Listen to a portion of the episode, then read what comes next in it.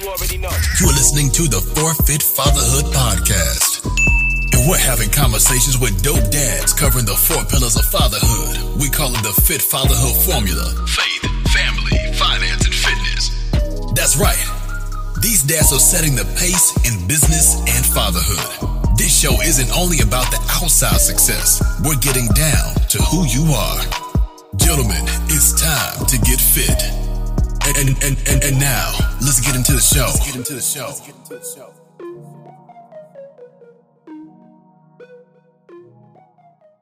All right, welcome back to the Forfeit Fatherhood. Today, my guest is Terry Braggs. He's a 16-year culinary artist. He's a veteran in the game. He's an executive chef at Stanford University, which is a big deal. He's also a high-end private chef. You might get to see him doing some of that if you're watching this on YouTube. He's 38. He's a father of 2 kids, an 18-year-old daughter and a 15-year-old son, and he is a good friend of mine. I've known him for, now 14, 15, longer than that. It's been a long time. It's been like 20 years or something. Yeah, it's been like since 97 or something crazy, right? Serious, man. We go way back. Yes, sir. Yes, sir. I remember what I told you. It's a random thing right here. I remember one day in high school, I told you that I was going to try to do stand-up comedy. And yes. You were like, what? You're not even funny. I was lying, bro. You're funny. You were funny then, you're funny now. But you weren't like, so I guess what I would have compared you to at that time was like, Martin or right, you know what right. I mean? You wasn't stand-up comedy funny. You was like you could have been on Martin. You could have been on the show though. Like you was goofy comedy. Like yeah. You know what's funny? How I remember that. I don't even know why I remember that. It's crazy. I was talking to my mom yesterday. This is how far back we go, and she was like, "I was like, oh yeah, I'm interviewing Terry today for the podcast." She's like, "Oh, my friend Terry, does he still like to eat?" And I was like, not only does he like to eat, Mom, but he is like the chef. Like he's the chef of like, you know what I mean? And she was like, oh, really? She's like, I knew he was going to do something with food. That's great, man. It's great. Your mom's doing good. Yeah, she's doing good. Yeah. That's amazing. Yeah. Man, we go way back, bro. It's a blessing though. All right. So, Tell me a little bit about you. I mean, obviously the bio doesn't do you any justice. You do way more than what's on there. Tell us a little bit about, you know, who you are, what you do. Well, man, I stay pretty busy. The few things that you did highlight are huge things in my schedule, especially the part about being a dad. You know, like my son is. He's finishing up his sophomore year, almost 16. And my daughter, she finished high school last year. And more than anything, man, like right now, they just need a lot of guidance. Yeah. Especially my daughter being out of high school and she's trying to find her way. So I like to give her a lot of independence. And it's a cool journey to be on with teenage kids, man. And it takes up a good amount of my time. As you know, the father role is really important. Yes, sir. And as far as what I do at Stanford, that's pretty much like my Monday through Friday thing. I took a little bit of time off to actually be with my son. There's another random thing that actually happened with my son. My son he went into cardiac arrest a couple of months ago during basketball practice. Oh, wow. Quick story. Cardiac arrest. He was in the hospital for 2 weeks. He bounced back. Come to find out, he's had a heart issue his whole life that his mom and I never knew about. And it came out during basketball practice because it flared up whenever his heart rate went up. Basically, long story short, my son had open heart surgery 2 weeks ago. Oh, and it was to fix the problem though, so he will recover 100%, play basketball again, and all that great stuff. But since he's been out of the hospital since about a week and a half ago, I took some time off of work to just be with him during his recovery. Okay. It's not something that I share on social media or anything like that. I didn't even really want attention for it, yeah, or nothing like that. But yeah, that's something kind of behind the scenes that I've been dealing with my son. It takes up a lot of my time. Yeah, no, that makes sense. Yeah, but like I said, he's gonna fully recover and everything. And so currently I'm taking a couple weeks off of work, but then, yeah, I'm also a private chef. And like I said, I'm taking you on the go with me today, and I'm dropping off some meals from one of the Warriors. And, you know, this is just kind of like part of my grind, man, like my daily grind, balancing being an executive chef to a private chef and a dad and just a friend. I got a bunch of great friends in my life. I would say, honestly, one of the reasons for my continued success and consistency, excuse me, has been because of my friends. And I got great friends in my life that support me, you being one of them. And it has just been, it's been great to feel that over the years. So I'm here, and I'm going to continue on and try to set a good example for everybody around me and for the people that's coming up too, because I have chefs that work underneath me, chefs that I've employed, that look up to me, you know. So so I definitely want to continue to be that role model for them. Yeah, that's awesome. So when you say executive chef, right? Executive chef at Stanford University. What does that mean? You in the cafeteria, like you you smacking hands when people aren't doing stuff right? Like what does the executive chef do? I imagine it's like Hell's Kitchen or something. Like you're in there yelling at people, smacking dishes off the table. Like, what is this? Oh my God, bro! Stop watching so much TV. Nah, man. Nah. It's a big job, man. But basically, I'm like, I'm delegating everything going on. I rarely cook at Stanford. I got a lot of staff. And just a lot of people, I got a lot of responsibility. So my job mainly is just to make sure that things are running smoothly on the day-to-day. Gotcha. When it comes to just like the food production. And no, it is not a cafeteria, my brother. It is, it's a dining hall. Excuse me, sorry. So the students do come through, students, staff, faculty. They do all come through to get their food and everything, but everything is already all packaged up in meal containers and ready to go for them when they come through. As of, you know, things have changed with COVID and everything. Yeah. So so again, like I'm less hands-on with the food and more so designing menus, doing a lot of Zoom meetings and management stuff and delegating work. And whenever there is something that I want to do and something special, I basically let my staff know what it is that I want to do, and I show people what I want done, and then it gets executed by the staff. Okay. So I'm the executive chef in the second largest dining hall on the campus. And I get about between 500 and 600 people coming through my dining hall on a daily. Wow. And so yeah, again, it's a big job, and I definitely couldn't be the only one in the kitchen throwing down. For sure. Yeah. Okay. I mean, that's a big job, man. Jesus, 500 or 600 people a day. And that's like multiple meals throughout the day too. Yeah. Yeah. So that's breakfast, lunch, and dinner. And in the fall, we're going to move on to, we do like a nighttime snack where we're open from like 9 p.m. till 3 a.m.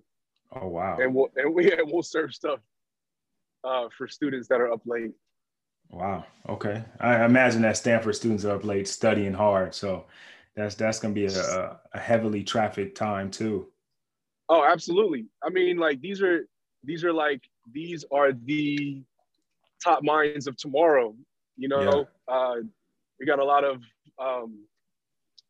just a lot of talent at Stanford. So that, you know, Stanford definitely makes sure that they spare no expense when it comes to these students getting taken care of. Yeah, that makes sense. For sure. Man. Okay, all right, and then so your executive chef there, and then on your own personal thing. So you got your own business, where you're doing personal chef, is where you're a personal chef as well? Like, how does that work? It's, you know, like, this is my brand that I started it about like 3.5 years ago. Okay. And I didn't plan on being an entrepreneur. It was something that just kind of happened, and I had to do it because I had to make some money at the time. And it ended up just working out, and I just pursued it and still going. And I've been able to build a great brand for myself. But I literally do. So the services that I offer is, one is a personal chef. Mm-hmm. Two is private events. So I do like private dinner parties for people. If you wanted, say if you wanted to have friends over to the house for your wife's birthday, but you didn't want to have to worry about the food stuff, you would call someone like me to come over, and we could design a menu that you like, and something custom. And then I would come with my team, and then we'd create the whole experience and enhance the experience of the birthday party. Okay. and then clean up and go. And then, so there's the private chef, then there's special events, and then virtual cooking lessons, which is taking off as well. Which you know a lot about, I gotta take my glasses off so you can actually see me. Yeah. We talked about that a little bit in the pre-pod last year during the pandemic. We weren't able to get out and celebrate my wife's birthday the way that we wanted to. She has a favorite restaurant and a favorite dish, and I called my man up and was like, "Hey, can we make this happen virtually, like a virtual cooking session?" And like, we cooked it, and he coached us up, and he cooked too, though, because he was eating, right? Yeah. He ate with us. Matter of fact, we all ate together. Yeah. And so we got a couple of friends together, and we all did it, you know, COVID style, virtually, like, and we all hopped on at the same time, and it was phenomenal. So much fun. Yeah, it was so much fun. Yeah, it was awesome. And like I was saying, after that, it pretty much took off after that, because that little clip that I posted from doing it with you guys, like, people were hitting me up after that. Like, a church hit me up, and then like corporate stuff, and then like other couples hit me up as well. I did it for like a bachelorette party for like a bunch of ladies. Yeah. It's been really cool, man. All new experiences for me, and just all stuff that I love to do. It's always a lot of fun. Yeah. Okay. All right. So we talked about business a little bit and entrepreneurship, like, mm-hmm. that process of getting started, because I know there are a lot of fathers, especially coming off the pandemic, that are in a situation similar to where you were when you started your business, where they just kind of out of necessity need to build a business. Maybe they lost the income or something like that. Yeah. Like, you know, and they're trying to create these opportunities for themselves. Like, what was your experience with that? Did you have some obstacles that you had to overcome, or like, what was kind of like your biggest win and your biggest obstacle, I guess? I mean, the biggest win was just staying consistent. And I had already created my business before the pandemic, but it hit me really hard because, I mean, the bulk of my business was me being in person. And at the time, nobody wanted anything in person, you know? So like, I had to really like dig deep and figure some things out for myself if I was gonna, you know, stay in business. So, I mean, I'll keep it all the way real with you, man. Like, I started out, I literally typed up a bio for myself on my computer, printed out some flyers, and I went around into my neighborhood. No one was going anywhere, right? So, because we were in quarantine. So I literally walked around in my neighborhood and put flyers on my neighbor's doorstep, just letting them know that there's a private chef, you know, in the neighborhood. And if anyone needed anything, to, you know, feel free to call me. And it wasn't so much like, literally, like maybe one person called from the neighborhood, but it wasn't so much of trying to get a client in the neighborhood, but I was more so just trying to move energy. And sometimes when you're in a rut and you're trying to figure things out, you got to just move some energy and just get out of the house and go do something. Because when you move the energy, it just creates a current and then and things happen. So I did that. I was like staying consistent on my social media, constantly reaching out to people. And, you know, before I knew it, I was doing like some drop-offs, and then, you know, virtual cooking lessons. And it was just kind of like one thing after another, but the main thing was just staying consistent and being flexible, about like what I had to offer, you know, because I could have just said, man, all I can do is be in person. Yeah. So there's no way for me to make money, and there's nothing that I can do. Right. And that would have just been, you know, the end of me, because nothing was happening in person. So I had to swallow my pride. Yeah. And humble myself, really, because really I literally like started from scratch again, all over again. It was like I just started my business all over, and I had to get clients and get somebody to hire me again, and didn't matter who I had cooked for in the past, you know, didn't matter what celebrities I had cooked for or whatever. It was brought back down to the ground level, and I had to just grind it out again. So, you know, in tough times, you gotta silence the ego, humble yourself, stay consistent, be flexible, and just really, really go in, focus on what it is that you're trying to do. And that's like the best advice that I can get, because that's all I did. All I did was I just focused in on what I wanted. I was just trying to be flexible. I didn't know what was gonna work. Right. I didn't know if handing out flyers was gonna work. I didn't even know virtual cooking was gonna be an option. I didn't know I was gonna be doing drop-offs, but I was open to whatever opportunities came my way. I told myself I was gonna make the most of the opportunity. Yeah. So that's what I did, you know, and that's ultimately what got me through the pandemic. And then right at the end of the year in December, again, I feel it was me just moving energy and continuing to work regardless of how much money I was making. You know, Stanford called me and they offered me the job, you know, so. It just goes to show about just consistency and staying with it, not giving up. Right. Yeah. Yeah. And you know what I talk about, and I was talking to my wife the other day about like things in life have parallels.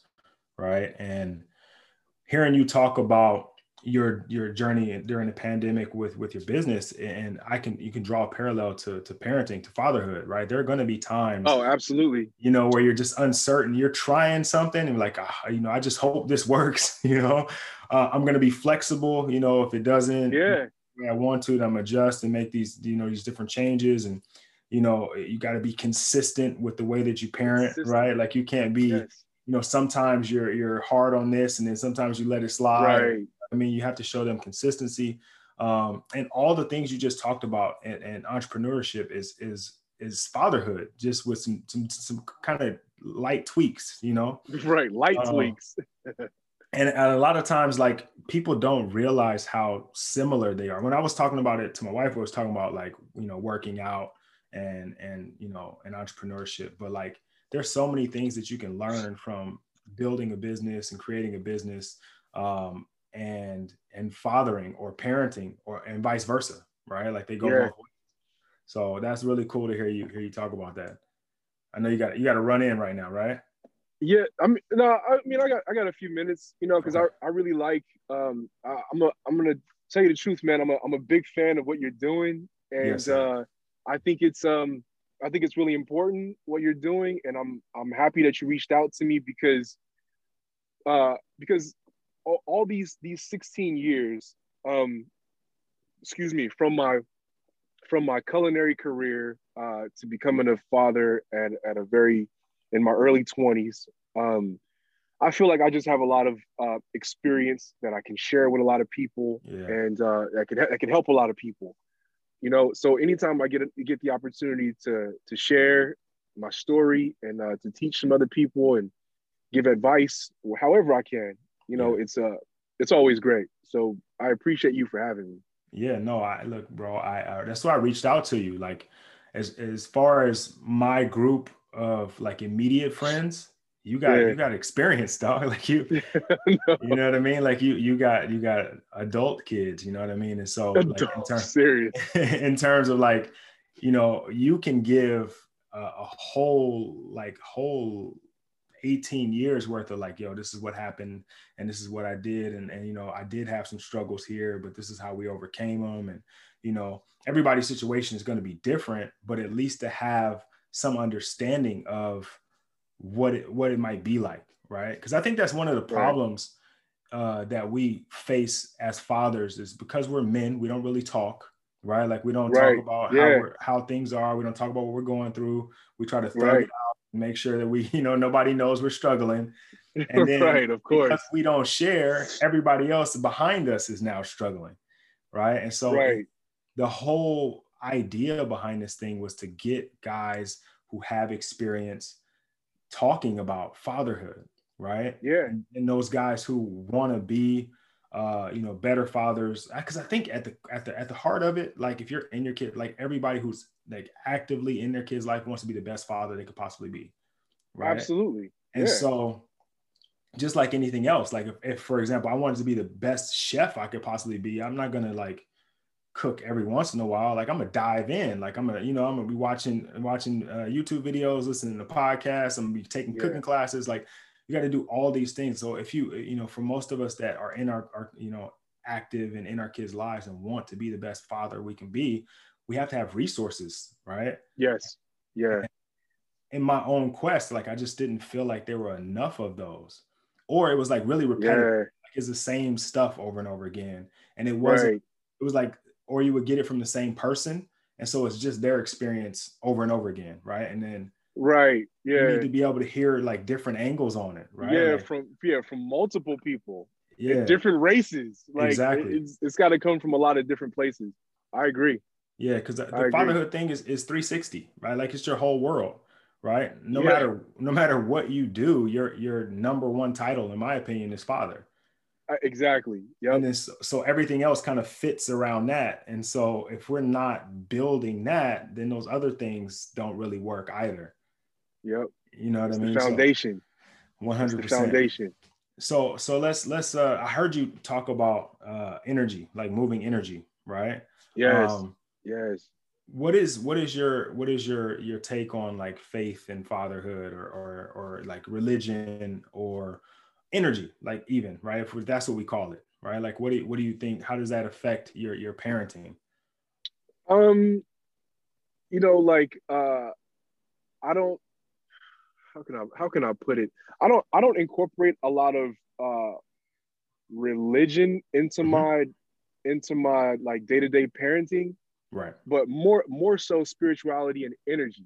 Like I said, I meditate daily, and it's become like a daily thing since the pandemic started, and I was going through so many things. Right. I was just like, whoa, I gotta like, whoa, bring it all down and reel it in. So I started meditating daily, and it really opened up a lot in my mind for me. And it's become like a daily practice that I incorporate into everything that I'm doing now. Before I was just using it for myself and just managing my own thoughts and everything going on. But then I was able to apply it to my reactions to like how I'm dealing with things with my daughter, and then how I'm tackling issues with my son, and just any interactions that I'm having became about my energy and like the energy that I give off and the energy that I'm receiving. Yes, sir. And so it's really important. It doesn't have to be about religion or anything like that. It's just about like being the best person that you can be, and being the best listener that you can be, and the most effective communicator. Just all those things all the way around, full circle. So I think it's helped a whole lot. I think that meditation is like it's like the secret key to like unlocking like the doors in your mind. That might go over some people's heads, but like Have you meditated before? Have you ever tried that? Yeah. Actually, and this is, I'm gonna give you a shameless plug here. Me and Ari have a podcast called Meditate Motivate Movement. And so we do. I didn't even know. Yeah. We've been doing it for about a year and maybe 2 years now. 2 years this summer, actually. Wow. And that's what we talk about. Like, it's a really, really important thing. Like, meditation is always the first thing we talk about, because your mind and your spiritual, like, that's number one, right? Like, if you're not taking care of your mental health, then everything else, kind of falls away, right? It all starts in your head, right? And so if you aren't able to have a practice of meditation, even if it's just breathing or breath work, or you take a few seconds here and there to kind of gather yourself and maybe unclutter and clear some of your thoughts. And with parenting, I found for me, it's allowed me to be less reactive, right? Yes. Like I'm able to respond the way I want to, as opposed to letting my emotions control my reactions. Yeah. Right. And so exactly, because I have that connection with how I feel in the moment, I can, like, when they're doing something I don't like, I don't immediately fly off the handle and be angry or yell, because they don't receive it that way. Right. Right. And so meditation is huge. It's huge. It's definitely something that people, like you said, it goes over some people's heads. And I think that's because we've put it on a pedestal somehow. And we talk about it like it's this kind of weird thing, right? Yeah. And it's really just shut up, be quiet. Like, seriously, man. It's so beneficial. I would say the thing that I really, really noticed first, like, throughout the day after I started meditating, I really started to become conscious of my breathing, like, throughout the day. Yeah. And like, there's times when I would be in certain thoughts in my mind and not even realize I'm holding my breath. Yeah. In those thoughts, you know what I mean? And it was like a weird thing, it could be like 2 seconds or 3 seconds or whatever, but in those couple of seconds, not even take a breath. Right. And so it really I started to become a lot more conscious of myself, my breathing, the thoughts that are going through my mind throughout the day. And then after I started to become so much more conscious of myself, then I could focus on the way I communicate with other people. Like, right. like you said, like with kids, it's like seeing something that I don't really approve of or something like that. And instead of jumping and getting and having an emotional reaction, being very conscious that, hey, that's something that I'm really not feeling, right. But how do I communicate that in the most effective way for that person to understand? Right. It's how you turn it into a teachable moment. Right. Yeah. Right. And here, another thing too, there's all kinds of, we have choices throughout the day. Everything is a choice, and down to the way we react to things, right? So even if it's something about myself, something that I know I do, I don't know, repetitively that I don't really like that I do or something like that. Like, what's an example I could use? It's like those little moments where it's like, man, I hate when I do that. Like, so, like those little thoughts that go through our minds when we do something, and we will like give ourselves like talk down to ourselves about something really small, So even things like that, where I'd be like, where in a normal reaction, I'd be like, man, I hate it when I do that, and get mad at myself in that moment. But instead changing that to like a more productive thing and a more positive thing. And instead of being upset with myself, I could just like laugh at myself and just say like, oh man, I can't believe I did that again. Silly me. Right. Instead of just going straight to negative and saying, oh, I hate it when I do that. Yeah. Because it's those little things that really chip away at our mental, and it all starts with us, right? So we got to be happy with ourselves first. And it's about being content. Yes, sir. And it's not like I'm trying to walk around and just be all super happy every day, all day, you know, because that's just not even real. Right. But it is very real to be content with yourself every day. Yeah. So to me, for me, that's the goal.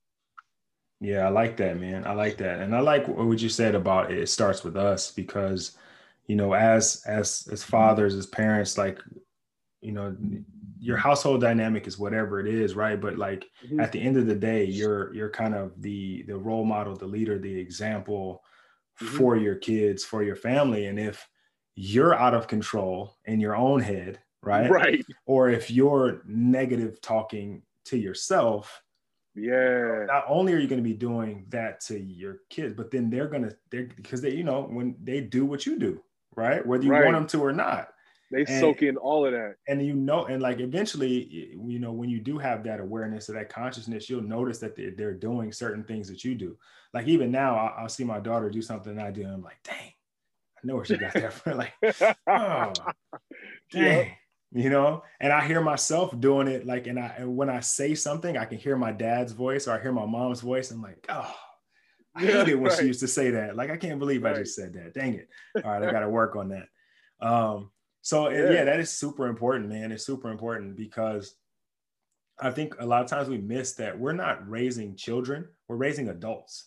Yes. Right? Like, because they're not going to stop at like kiddom, like that's not where this is going to end. They're not going to be college, like they're growing up and they're going to be adults. And so if you can teach them, even through like representation or just, you know, seeing you do it, if you could teach them how to be an effective adult, a conscious adult, an aware adult, then you're leaving them a legacy of, like you said, being content. Right. And I think that's really, really important for us to do. So I'm glad you said that. That's super, super cool. I like it. I like it. Yeah. I mean, it's, you know, it's important. So again, I'm glad I'm getting to share it, you know, cause I talk about it like with my friends, like my friends and I get together and, you know, it's like topic of conversation. Yeah. But I don't always get to just share it with, you know, just people in general, people in the public. Right. But it's so important. It's so important. Yeah. I agree. Hey, man. So look, I'm gonna switch it up on you real quick. Like, I know you used to hoop, right? And you talk about your son hoops. Do you still shoot a little bit or what? You hung him up officially. I hung him up officially, man. Like, I don't really hoop anymore, but I do work out. So I love to stay in shape. And always follow what you're doing as well. I follow what you're doing as well with fitness. Yes. Because I have that kind of that same drive where like I like to stay in shape. I may fall off every once in a while, but you know, I'm always trying to get back on my grind and stay in shape because it's important to just be the best person that I can be every day. Right. So what's your workout routine looking like right now? I'm about to drop these off really quick. Is that okay? I'm gonna pause it. Yeah, go ahead. Okay. So what's your, I know you fall off a little bit, get back on, but you stay active. What's your regimen look like? What are you doing? As of right now, man, like I'm kind of in like the bulking process. Okay. You know, I'm trying to add some muscle. My whole life, man, I mean, I've always been a pretty slim dude. Yeah. And I've always just been slim. And so since I stopped playing basketball and just started taking like just weightlifting a lot more serious, mm-hmm. I've just been trying to like put on some muscle and just like thicken up a little bit. Yeah. So when it comes to my daily routine, like my workouts, I'm pretty much all compound stuff. So I'm like bench. I'm heavy bench, heavy squat, deadlift, back rows, curls, you know, curls for the girls. Yeah, you slid that one in there. You're like, yeah, I'm heavy compound, curls. But yeah, I'm the bulk of my routines right now are like compound movements. And I'm working out right now, like between 3 and 4 times a week. Okay. I don't give myself a hard time about exact days, just because my schedule is pretty crazy. So right. I make it a point to make it to the gym, but it's pretty much like whenever I got time. I know if I got like an hour and a half, well, I know I don't have anything to do, I'm hitting the gym. Okay. So I just make sure to incorporate it into my, it's like incorporated into my daily routine. It's like, as soon as I get that time, I know what I got to go do. Yeah. Yeah. That's cool, man. Cause I like that you keep it's a priority, but you keep it light, and it's not like you're putting the additional pressure on yourself to get it done. You just know, like, okay, instead of, Netflix for that hour and a half, oh man, I got an hour and a half. I get to go work out. I get to go take care of my fitness. And it's enough of a priority for you to be like, oh shoot, hour and a half today? Yeah, I'm gonna go kill it. Yeah, exactly. Especially when I know I've been going in and eating a bunch of cake and brownies and stuff like that. My weakness is chocolate. I love chocolate. So I eat cookies and brownies and cake, all that kinds of stuff. So if I know I've been going in on stuff like that, especially when I get that hour and a half, 2 hours, I know I got to go kill it. Yeah. How do you as a chef, right? Like, you're always around food, right? You're always cooking. How are you like avoiding eating that stuff all the time? Do you have like a certain thought process or a mindset around it, or are you just good with it? I know I said like cake and stuff like that, but I'm not around that stuff every single day. And for the most part, I cook pretty healthy for myself. I like healthy food. So I go towards healthier stuff. Yeah. It's just, I got my little thing that I crave sometimes, which is cake or brownies or cookies. Gotcha. And so, on a day-to-day, I don't crave a lot of unhealthy stuff. So I guess, not that it makes it easier, but like, I just gravitate more towards, what I like, which is the healthier stuff. And I like to have like a balance, like if I know I've been eating a bunch of desserts and stuff like that, I'm making a point to make sure I eat my broccoli. Smart. So it's about like a balance. And you might be able to relate to this. It's like when you're working out a lot, your body craves that good stuff. So I'll crave steak or I'll crave chicken. Like, my body needs it. Yeah. That's what I'm craving. So I won't want the unhealthy stuff. I'll wait till I can get, some chicken breast or something like that, because that's what's really going to satisfy my hunger.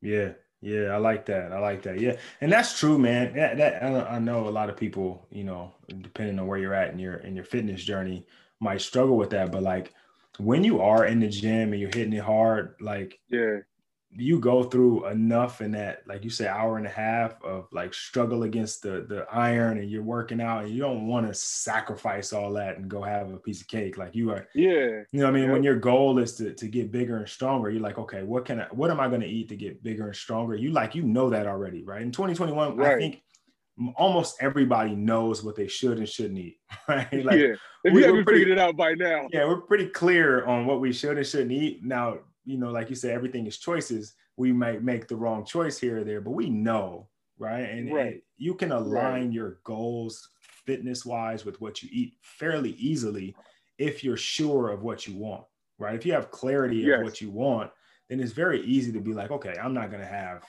have cake today. Like, it just doesn't make sense for my goal. Right. Exactly. Yeah. And so you can kind of hold it off. And that's why I was kind of asking, and you definitely hit it there. It's like, when you're working the way you do, right, you crave the things that nurture that. Right. Yeah. Yeah, absolutely. Yeah. And it's about making it more of like making it more of like your lifestyle, as opposed to like following a diet. Cause like, I don't follow any sort of diet. I just try to balance things out the best I can. Okay. That's it. This is for me, right? I don't know if anybody else cares about this. So as a chef, do you have like a menu? Like, so we're cooking, or if, like, depends on where I'm at in my, you know, if I'm cutting or bulking or whatever, I'll might meal prep, and I'll have like a quote unquote menu. This is what I'm going to eat this week. Or like for some of my clients, like we'll have like a menu of this is what you're going to eat because we're trying to do this or that. Right. For you, you know, not on any particular, you know, diet or anything. And you can cook really good food, right? So like when you go to the store, are you just like, I want to make this today, so I'm gonna grab these items? Or are you planning it out for the week kind of thing? No, it's kind of by feel. It's like whatever I want to eat when I'm at the, when I'm at the grocery store, I may think about it on my way to the grocery store. I'll think about stuff that I want to have. Yeah. But it's never really like a planned thing. It's really like way thought out and menus and everything. At least not for myself. Like I'll have to do that for private chef clients where I'm planning out menus and stuff for them, depending on what their goals are. But I don't really do it to myself. Do it for myself on a daily. No, it's more so just about what I like to eat. Like for example, The meals I just dropped off to the guy, it was like, as far as starches, he got like sweet potatoes, he got regular mashed potatoes, mac and cheese. I think that was it. But, and it was like all of those things, he's got options because he's also bulking. He's bulking, he's on a bodybuilder's diet. He's got to get a lot of protein and good carbs in him on a daily, because he's also doing a lot of running. And so, you know, all of those things I make extra of. So whenever I like cook for somebody, this is all stuff that I eat for myself too, you know? So like, I'll do a little meal prep for myself as well as for a client. So it always just kind of works out in that way. And that's like the benefit of being a chef or being a private chef is like, I can just do that for myself when I'm cooking for other people. Yeah, that's dope. That's a like a side effect of it, right? Yeah. Like I already got dinner and everything made for myself just because I did it for somebody else today. Yeah. Oh man. All right. So and for my daughter. There you go. Hey, so she graduated, right? How was this like she kind of had like a gap year kind of with the whole pandemic thing. Like how's that working? It's cool, man. Like my daughter, her name is Gianna, by the way. And Gianna, she's a pretty like go with the flow type of person. And we had to have her graduate. It was like a drive-by graduation with family. Yeah. And since we were all quarantined, we didn't all get together and stuff like that. And since school has been over with, she was like ready to graduate high school anyway. And just kind of ready to get on with the rest of her life. So as of now, when I relocated to Redwood City, which is down the peninsula, more towards the South Bay, and my daughter relocated with me. And she's currently taking like online college classes. And she's, like I said, she's just been kind of going with the flow. She works now. So she's got her a job at Target and taking her classes and cooking with me more and just becoming more and more independent, you know. Yeah. And it's really great to see, like, as a father, you know, her really starting to, you know, just really take control of her own life and want to do things on her own. Yeah. So it's cool. Yeah, it's going good. You know, she needs advice. I found that since high school has ended, our bond is like way stronger, you know, like, bro, like seriously through high school, it was like, I didn't even know my daughter. Like she wanted nothing to do with me.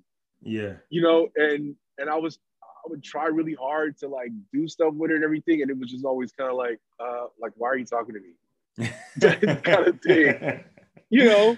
Yeah. And my feelings would get hurt. And it's, I'd get all emotional and upset and be mad at her and stuff like that. And I've learned to how to like deal with those kinds of emotions, right? Like with meditation, it's really taught me how to really deal with myself, right? And get over myself in those moments. And it's not about me; it's about what she needs in those moments, you know. Yeah. So, like I said, since high school has been over, though, our relationship has grown in so many ways. And I, of course, like as a dad, you know, you love to feel needed. Right. As a parent, you know? Yeah. I got like 4 or 5 years before I have to deal with high school. So I didn't 4 years. So I'm not looking forward. I'm looking forward to it, but I'm also not looking forward to that part of it. Cause I know it's coming, like, you know, that teenager. I already know already. I got it. Yeah. Yeah. Dang, why you gotta talk to me? Why do you have to yell at me? Just the emotional roller coaster of things. I'm like, man. But at the same time, I can't speak for like all teenage girls. Right. You know, your experience may be completely different than mine. Like you very well might have a great, solid relationship all through high school with your girls. Which would be great. That was, you know, just kind of my experience that I like to share. Yeah. But either way, it'll definitely be a learning experience for you. Okay. Cool. I mean, like I said, I look forward to it. I look forward to every part of the journey, right? Like I'm excited about all of it. Ups and downs, right? We are here for all of it. Yeah. I'm not trading it for anything else. Like I said on the previous episode, this is my purpose. This is why I'm here.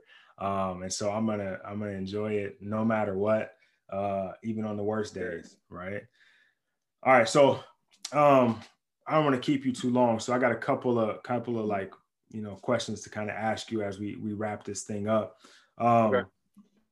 So I read, you know, like I mentioned earlier, trying to go all in on fatherhood and trying to be the best father, like reading books or listening to podcasts or watching videos or talking to different people.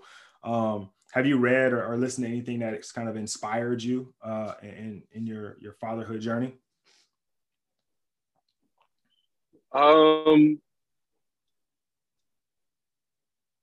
Honestly, no. Like I've I haven't listened to any podcasts about parenting or anything like that. Through this whole journey, I've listened to like entrepreneurial podcasts and, you know, read books about entrepreneurial stuff.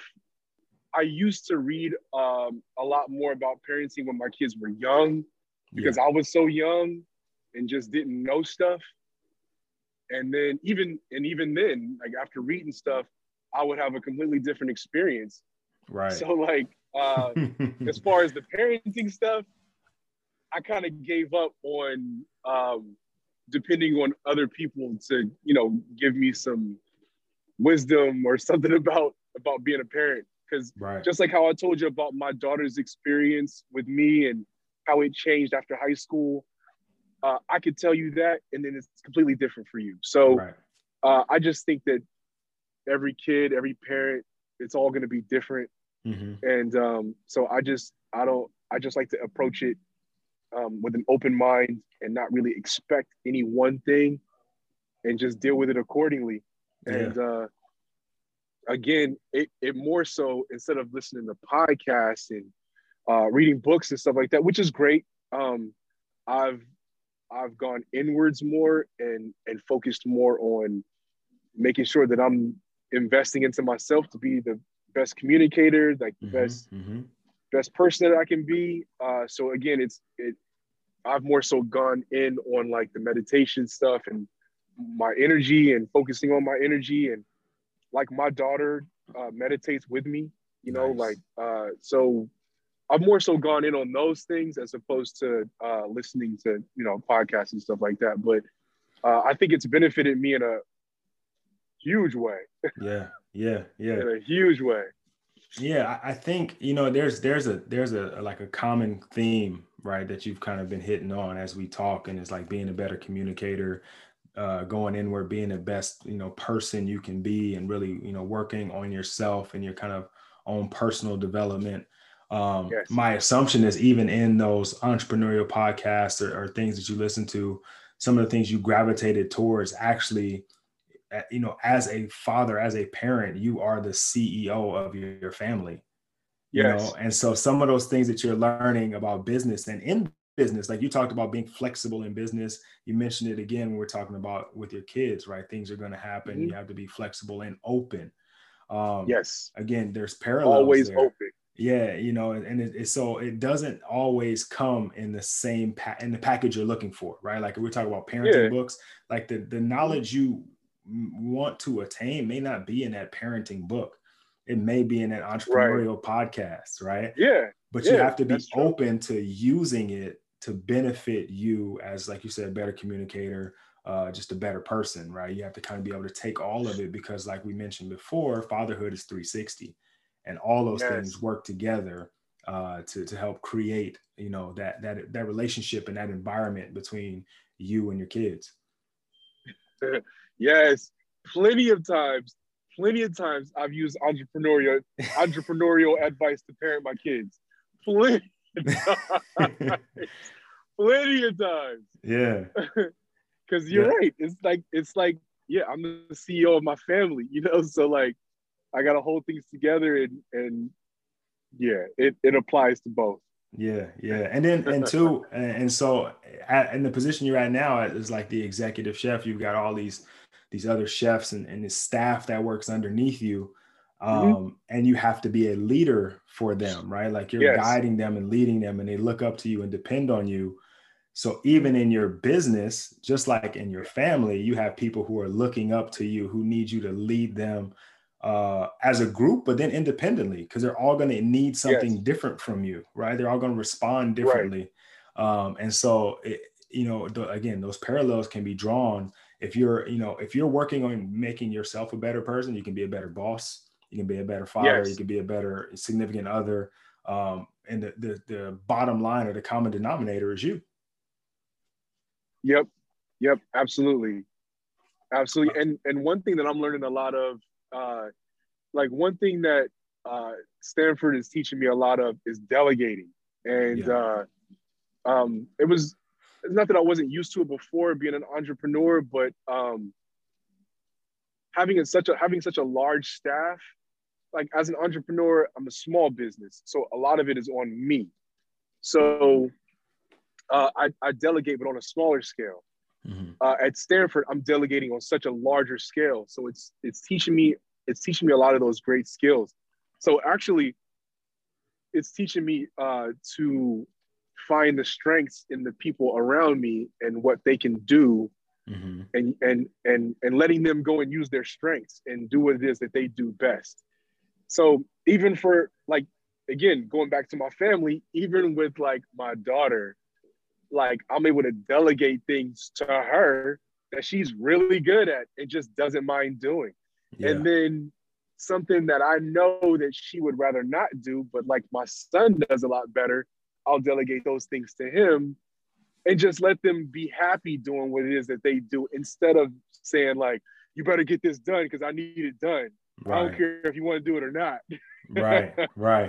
You know what I mean? It's like, no, I want you to be happy doing what it is that you're doing. So I want you to do what makes you happy. Yeah. So this is what needs to get done. I want you to do what you want to do and to get to that goal.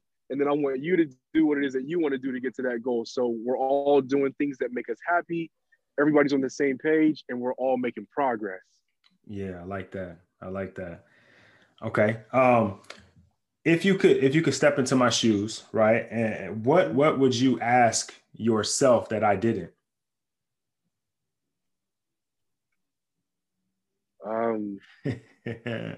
Made you think a little bit. Yeah, dang, that's a good one. Well, man, you're asking a lot of great questions, man. We talked about consistency and we talked about food, balance and energy and I don't know, man. Like, there's a lot of gems in here. We're really touching on a lot of stuff. There's a lot of gems in here. Yeah, yeah. A lot of gems. Yeah, I honestly can't think of anything, just because we've touched on so much. I think you're asking all the right questions, and yeah. I have now that I asked you that, though, I do have one that I meant to ask you earlier. So I got two girls, right? And they're individuals, right? So I have to parent them differently, but they're still both girls, right? Yeah, you have a son and a daughter. What has been like the difference in parenting them, and the personalities and genders? Is there a big difference there, or are you kind of just teach, parenting them as individuals? Yeah, that's a great question, actually.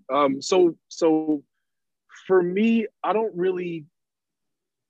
try not to let gender determine like what I'll ask of them. Like, I like it to be a pretty even playing field. Like if I need the garbage taken out, I don't only ask my son to take the garbage out. You know what I mean? Like, yeah. I you know what I mean? Like, we should all know how to do those basic, skills that need to be done at home. Right. So no, I don't separate it like that, but yeah, they are individuals. My daughter, I know that dealing with my daughter, I have to be very specific about what it is that I'm asking her. Like, if I'm asking her to do something, I need to be very specific and detailed about what it is that I need. Okay. I've learned that, right? And with my son, it doesn't have to be so specific. I can just kind of give him a general idea of what I need, and he'll just go and do a little bit of everything that I asked. Those are like little things that I've noticed. Even my son is just a little more. I don't want to say he's more easygoing, but like he's easily satisfied, I guess I should say. My son is easily satisfied. Okay. I can literally go shop for my son and buy him a bunch of stuff, come home and be like, "Son, look at all this stuff I got you." And he'd be like, "Oh man, cool. Thanks, Dad. This is great stuff. I'm gonna wear this stuff tomorrow." Yeah. I can go shop for my daughter and buy her a bunch of stuff. And I know their sizes and everything like that. And, I'll come home and I'll bring her a bunch of stuff. And she's like, "Really? Like, yeah. I don't even like this color purple. This is the wrong shade of purple. I don't like this shade of," it'll get very specific. Yeah. Okay. And okay. I'm like, okay. All right. I got to be a lot more detailed, a lot more specific when it comes to my daughter. Less when it comes to my son. Not to say that they need, one's easier than the other, right? But just the way that I deal with them and talk to them and their needs is a lot different. But again, just to go back, like, I don't, with the things that I ask of them or from them, I don't separate that by gender. Okay. I keep it pretty, a pretty even playing field as far as what I ask of them. Okay. All right. Okay. So if I don't know if you're having more kids or anything like that, if you do have a son and you got daughters, like, don't make your son do certain things just because he's a boy. Yeah. No, or what I mean? Your daughters just do certain things just because they're the girls. You know what I mean? It's like, we can all help and do a little bit of everything. Right. I like that. I'm done, by the way. We're not having any more kids. We're finished. I'm outnumbered, dog. I'm done. I'm good. I don't want to end up, my dad, two girls, my stepdad, two girls. I got two girls. Like, I know where this is going. Whoa! I'm good. I'm shut this thing down.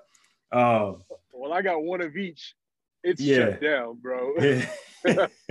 It is shut down. Yeah. And they're grown. So it's really shut down. I hear you. All right. So where can the listeners find you online? Where can they hit you up at? Cool. Well, I try to make it pretty easy to find me online. It's in the media. My website is chefbrags.com. Social media is all Chef Braggs. Facebook, Chef Terry Braggs. My business page, Bragging Rights. Rights is spelled RYT'S. But if you just pretty much just look me up, Chef Braggs, like if you Google Chef Braggs, all of that information would pop up. So you just dropped it. Just Google me. Just drop that. Just Google me. That's how you know you made it. That's how it ended. Just Google Chef Braggs. Yeah, that's how you know you made it. All right, here's the final question. This is the finisher, man. What does fatherhood mean to you? Yeah, it means the world to me, man. Like I felt like my life, it gave my life so much more meaning when I became a father. That became my why. You know, like a lot of people will have their, you know, they have their why about like why they're pursuing a career, why they get up to do what they do every day. And a big chunk of that is because I'm a father and because I have two individuals that look up to me and they depend on me. Yeah. So it is everything for me. For real. My kids have been, they've given my life so much more meaning. Not to say that it wouldn't have meaning without kids, but it gives it so much more meaning. And it has become my why. Yeah, I like that answer, man. I feel the same way. Like a lot of times you'll hear, and this is normally in goals and all this, like, what's your why? I like to say, who's your why? Because usually your why is a person. Right. It usually is a person. And no matter how, like when you work it down, like it may be something surface level that you say initially, but when you work it down to its core, it's usually a person or, you know, a group of people when you talk about your family or your kids. So I'm glad you said that, man, because that's it, man. They're the why, right? They are the why we do what we do. While we go out and, you know, face the world, head up, chest out, you know, when we don't want to, right? We could very well just stay home and curl up in the sheets and hit snooze, but we get up and we attack the day with a vigor unknown to man because we have those people that depend on us, that look up to us. So I like that answer, man. Absolutely, bro. All right. It's been great talking to you, man. I really appreciate you taking the time out of your day, out of your schedule, as busy as you are, you know, to talk to me and talk to the listeners about fatherhood, man, and your journey in fatherhood and business and chefdom, you know, and I appreciate you taking the time, man. Oh, man, it's definitely my pleasure. Thank you for reaching out to me. I always appreciate you as my friend first, and thank you for reaching out to me, man. It's been definitely been a pleasure. It's definitely been fun, and I'm glad I got the opportunity to share some of that, some of my experience with everybody, and hopefully people listening can take something from it. Yeah. Yes. All right, man. I'm gonna let you go. Enjoy the rest of your day. Get some of that Bay Area sunshine on you. It's a beautiful day in the Bay. You got on a hoodie, so that's how I know you in the Bay, because the sun is clearly out, but you got a hoodie on, and that's the Bay Area for you. Yeah, that's the Bay though.